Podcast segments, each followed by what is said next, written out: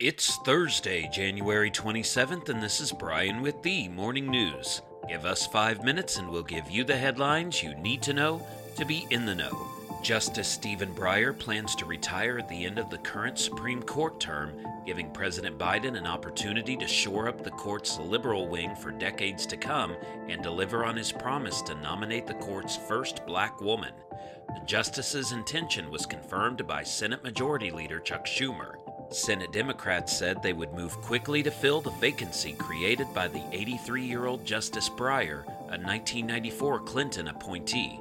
The justice's plans have been a focus of Democratic concern since the September 2020 death of Justice Ruth Bader Ginsburg allowed Republicans to replace a liberal stalwart with a young conservative, Justice Amy Coney Barrett.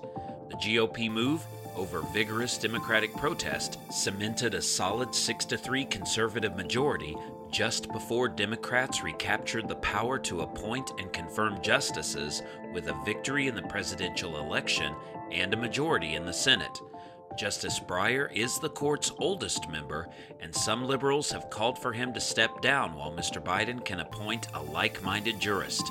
The departure is more likely to preserve than alter the court's ideological balance, and Justice Breyer will still have a say in this term's decision on the most significant abortion case to come before the court in decades. Around the world, North Korea conducted its sixth weapons test since January 5th, South Korea's military said, flying two suspected short range ballistic missiles off its east coast. Missiles were launched around 8 a.m. local time this morning from an area near the country's northeastern city of Hamhung. The flight distance of the missiles wasn't immediately known. The Thursday launch comes two days after the Kim Jong un regime had test fired what South Korea's military suspected were cruise missiles. South Korea is closely monitoring the situation and maintaining its defense posture. North Korea's launch of ballistic missiles is barred by United Nations Security Council resolutions given how the weapons can attain intercontinental reach. Cruise missiles, which aren't covered by the UN resolutions, tend to fly at much lower altitudes and travel shorter distances in general. Pyongyang's weapons activity, which has ramped up since last fall, has drawn blowback from Washington, Tokyo, and other world capitals. Back in the US, Facing rising inflation and stock market turbulence, President Biden met with top corporate executives to promote his stalled education, health care, and climate bill Wednesday, saying the plan lowers prices for families and gets people working in an attempt to counter criticism of the package. The meeting came during a rocky period in financial markets, with the Federal Reserve signaling Wednesday it will embark on a series of rate increases starting in March to temper heightened inflation. A new report on the country's gross domestic product is expected today and data on consumer spending Friday.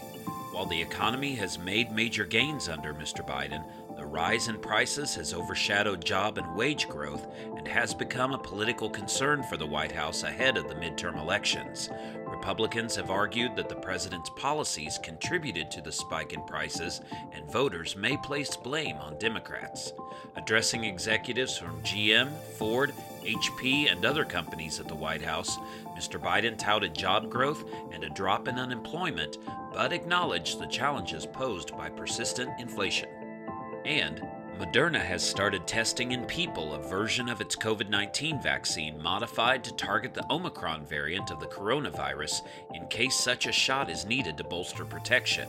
Moderna said Wednesday the first clinical trial volunteer received a dose of its Omicron specific booster shot, codenamed mRNA 1273.529. The Massachusetts based company didn't provide a timetable for when results might be available, but its previous vaccine studies evaluating immune responses have generated preliminary results within about two months. While vaccine company executives have said they think Omicron specific boosters will be needed, U.S. government officials have been more cautious, saying current vaccines with boosters might be sufficient to protect against severe disease, even if they don't stop infections. Now you know, and you're ready to go with the morning news. These headlines were brought to you today by Podmeo. Start your podcast easily at podmeo.com, the world's number one podcast hosting. Subscribe to this daily morning brief on Spotify, Apple Podcast, and themorningnews.com.